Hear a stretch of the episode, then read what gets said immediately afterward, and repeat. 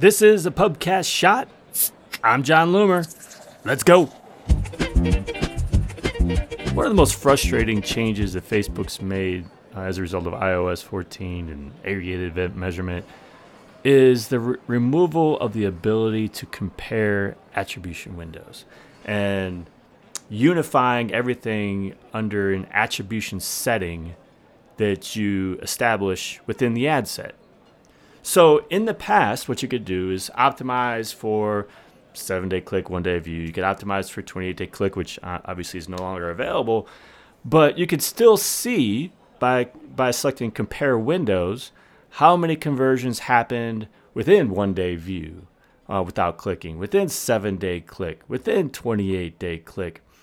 And so it gave you a better idea of maybe, first of all, what you should optimize for. Um, uh, but it also, especially as we prepared for iOS 14, we prepared for losing that 28 day click, you could see um, what you might lose there, and that everything is beyond seven day click.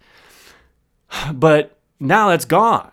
Uh, so when you, you set at your ad set, you say, okay, seven day click. Um, that is what is fa- what Facebook's going to report. Once they report that, you can't compare windows to see, well, what would have come in under one day view. You have no idea. What would have come in before under 28 day click, you have no idea. You can't even access that data anymore. Uh, to me, I, it's kind of baffling. I don't completely understand why they would get rid of that um, because now it's just a guessing game. This time I, I optimized for seven day click, one day view. I got more conversions when I optimized for seven day click. I don't know if that's going to result in more conversions going forward because when I optimized for seven day click, I have no idea how many conversions would have come in under one day view. I can't see that. Little frustrating, Facebook, um, but just kind of airing my, my, frustrations for anyone else who has to deal with that. But uh, hope you found some sort of solution to that. Uh, otherwise, you know, we're kind of stuck. This has been a Pubcast shot. Guess what? Your questions can be answered as a part of a Pubcast shot.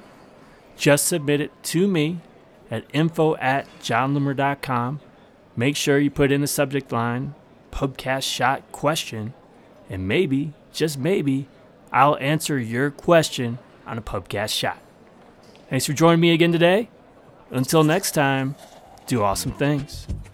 I'm out.